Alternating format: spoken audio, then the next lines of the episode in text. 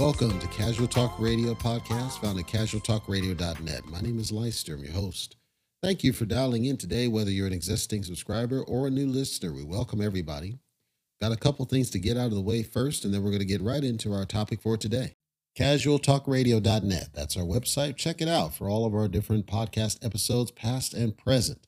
We're constantly making updates. We're refining the website experience. If you have any feedback, we'd appreciate hearing it. You can hit the contact link at the top, fill out the form, come straight to us. You can also leave us a voice message if you want to leave your thoughts on audio, and it may be played on the air. Who knows? Let's go ahead and get into our topic for today.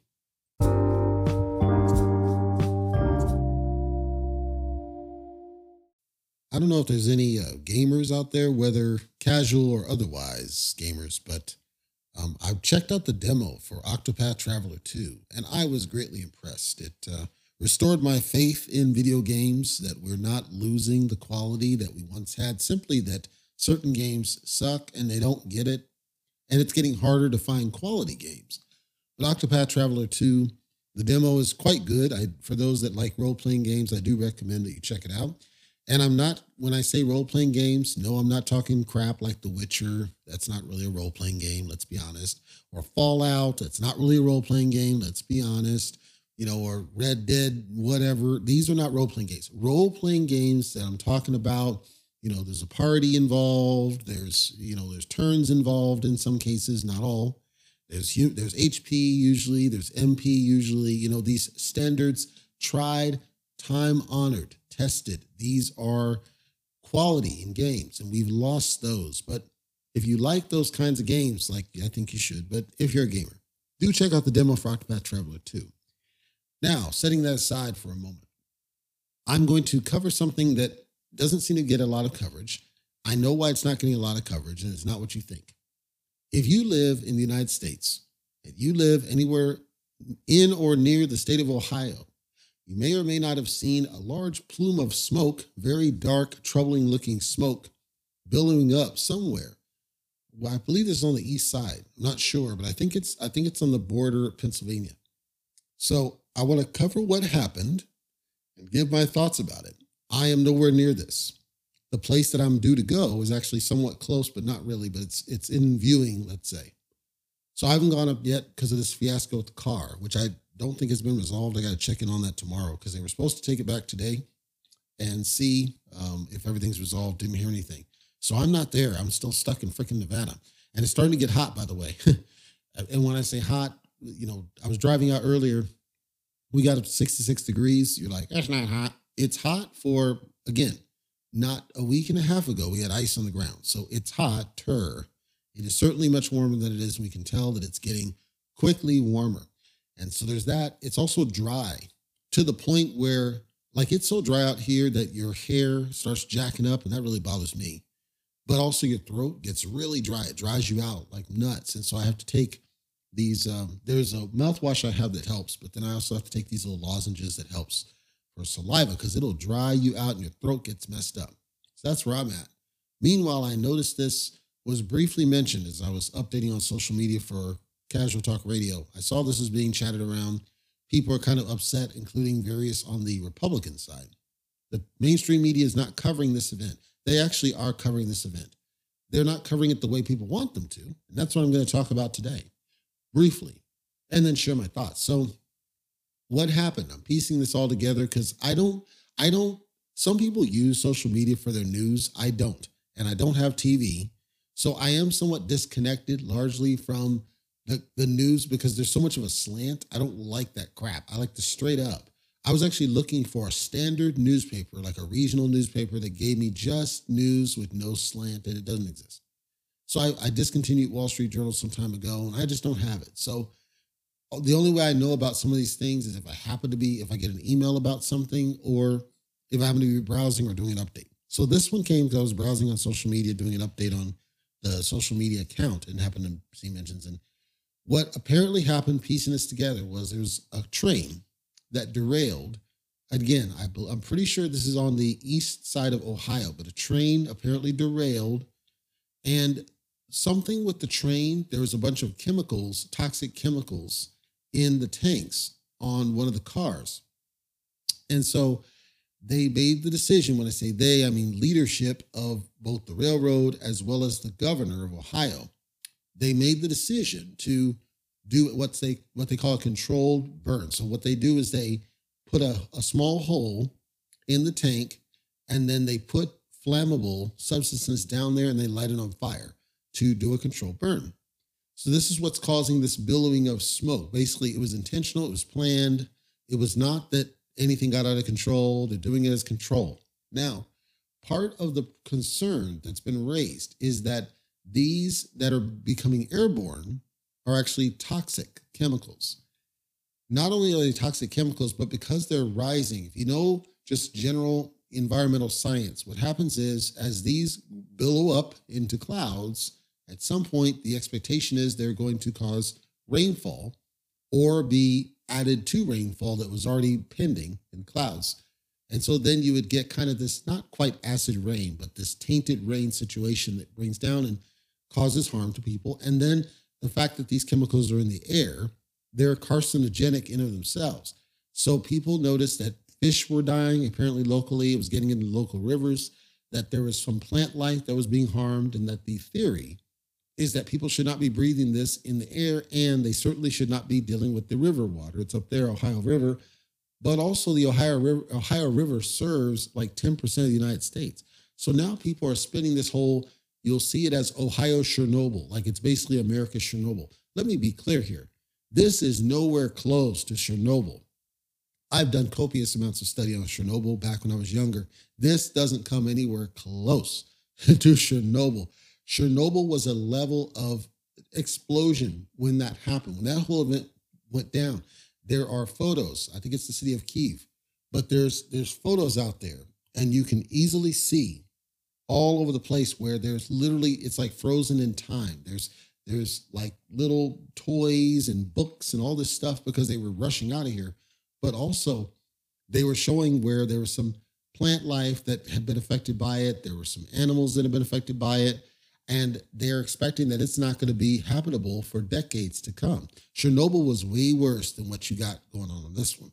This one is certainly bad. I think what's making it worse is this tied into the fight between the United States government and the rail unions. And many people have always said, you know, let's let's, you know, we don't need trains. Do, do, do. Of course, we do need trains. Trains are actually a better form of a thing when they're taken care of. Part of the problem is that a lot of the safety measures, and I I, I resonate with this because I told a story about a, re, a old relative of mine that got smashed in trains. Safety is a big concern with trains in general, not just passenger trains, but some of the freight trains as well. But apparently, this union battle with the United States government and the train uh, orgs got to a fever pitch, and they're believing that the government was directly part to blame for this. Also, some of the chemicals that are being spewed into the air cause greater concern because they tend to be, you know, cause they tend to be carcinogenic, aka cause cancer, and people are being told Everything's fine. It's fine to breathe. The water's fine to drink, which then brings back stark memories of Flint, Michigan, where they said, yeah, the water's fine to drink, deep, deep, deep, which of course it was not. So, my thoughts here, now that I give you the summary, and this is, you feel free to check it out if you want, but feel, the summary here. I said before that our government doesn't seem to care. When I say our government, I don't just mean I just don't just mean federal. I mean all across the board. Our government doesn't seem to care about the regular person and all their concern. Like if you think about the balloon situation, I didn't even know about the balloon situation until somebody else on social media mentioned it in jest. But this whole balloon situation, there was so much mainstream coverage about this balloon flying over something. Yes, it's violating airspace. That's a problem. But the pro- point is, the coverage was outrageous. Somebody else made a comment I thought was hilarious that said, you know, if there was some to- some turtle choking on a plastic straw, we'd never hear the end of it, and that's true. So what I'm saying is the priority of coverage is jacked up. The priority of coverage from mainstream is jacked up. The priority of coverage and care from our government is jacked up. When it's something with Greta Thunberg or something else, they're all over that one. You'll see that endlessly. But with something like this that is detrimental by their own admission that these are toxic chemicals, you see barely any coverage. This happened a week ago, mind you. So hopefully anybody that sees the reaction and the response on something like this and the way that they're positioning it, hopefully it does remind you of what happened with Flint, Michigan, where you should not believe what you're told. Where you're told everything is perfectly fine, and you know it's not perfectly fine because some of the chemicals they admit are straight up toxic. And you know from basic science that when you're releasing it into the air, you're adding those chemicals and they're going to come down in rainfall. But just having them in the air is a problem. Having them in the rivers is a problem. The river serving 10% of the nation is a problem. Like if you look at it, we know it's an issue. We know it's a problem, but you're being told that it's not a problem. As late as yesterday, people were being told, nope, it's a problem. You can live there. Da, da, da. We're doing monitoring. The monitoring is garbage because if you think about tap water, for decades, people left and right all over the country are told that tap water is perfectly fine and perfectly safe, despite the fact that there's numerous situations where people get ill off tap water. That's what I mean. So my summary on this is no, it's not the modern day Chernobyl. It's not anywhere near as bad as the modern day Chernobyl. What you do have though here is you've got a situation where the government is not being honest about what's really happening here. What's really happening here is something that is absolutely dangerous to people's health, period. The other part of this is apparently, I didn't see this, but apparently journalists are being arrested for trying to cover this in a little bit more depth. That may be, if it's true, the root cause of why there's such a lack of coverage. I can't say for sure. I'm saying what I saw in what people were saying. And then people posted all sorts of imagery where wildlife and fish were deceased because of this impact. So that then affects the what? The food supply, because that's the food chain. People consume those, the water, et cetera, is just one part, but the food also gets affected if they're affected. I'm not trying to put fear into you if you're anywhere close to it or affected by it. I'm saying I want you to critically think as my call to action, critically think about the response to this, how they're communicating to you, how they're treating something like this with something of this severity, and it's admittedly severe. And I challenge you to compare this to the response to plastic straws. I challenge you to compare this to the response to smog vehicles. I challenge you to compare this to, you know, people that don't want to buy an electric vehicle. I challenge you to compare this to any of the other things, the, the jabbing something in somebody's arm, wearing masks. I challenge you to compare the level of response because it's not equal. It's not, and it should be, because this is a lot more serious by their own admission than anything else we saw because you're talking about toxic chemicals where they chose to put them out in the atmosphere. It's not like it's an inadvertent or accidental or incidental situation that escaped. They chose to put this into the environment and affect people and then say, eh, nothing to see here. I'm sorry. That should concern anybody who's got basic common sense because the chemicals in question are truly toxic. We're not talking basic chemicals here. We're talking toxic chemicals where they made this choice. And apparently they had an alternative, which is let it kind of die out on its own, and they chose not to do that. So they chose not to keep people safe because they didn't want to leave it there. Okay, there were still other options. They could have hauled it off, they could have done all sorts of stuff. They chose not to do. They chose to do this course of action that was detrimental to the residents locally. So, once again, I'm not trying to tinfoil you. I'm not trying to freak you out. I'm not trying to piss you off. All I'm saying is, I challenge you as a call to action to compare the level of response, the level of urgency that they have not placed on this compared to the level of urgency of something like plastic straws, plastic in general. There were whole companies that shut down because of a rush against pla- plastic in general.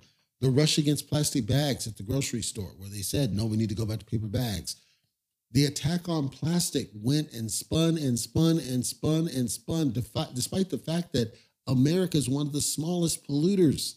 It's really China that's doing the vast majority of it. And guess what? We send that to them because of the recycling push. I'm sure those of my age remember the commercial recycle, reduce, reuse, and close the loop. That was the scam. We sent it over there, and then we didn't enforce how they consume it or how they discard it. And now they're at capacity we caused that issue. We caused the very problem. And then what do we do? We put our own citizen out over something that wasn't going to move the needle. But with something like this, you hear not a peep. Instead, it's not nothing to see here, it's not a problem.